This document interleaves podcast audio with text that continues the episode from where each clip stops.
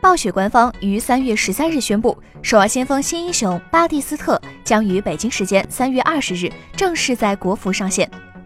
与此同时，英雄的编剧迈克尔·楚和艾丽莎·王也分享了巴蒂斯特的背景故事。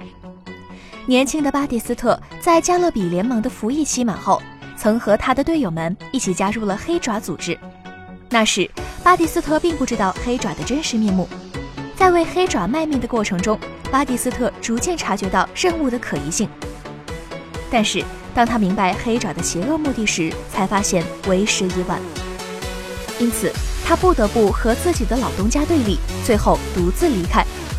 现在，巴蒂斯特一直在人道主义事业上贡献力量，并且很可能在不久的未来与守望先锋产生交集。游戏性方面，有关于巴蒂斯特的问题，主要集中在其技能一维生立场。根据先前公布的技能演示视频，在巴蒂斯特释放维生立场之后，处于立场内的队友将无法被对手杀死，这很可能会影响游戏平衡性。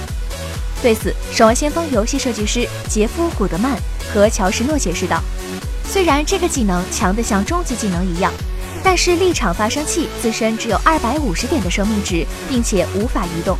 如果多名对手集火立场发生器，那么它很快就会被摧毁。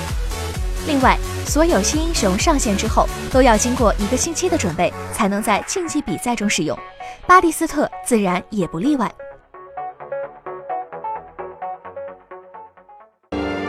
请扫描以下二维码，添加关注“游戏风云”官方公众号。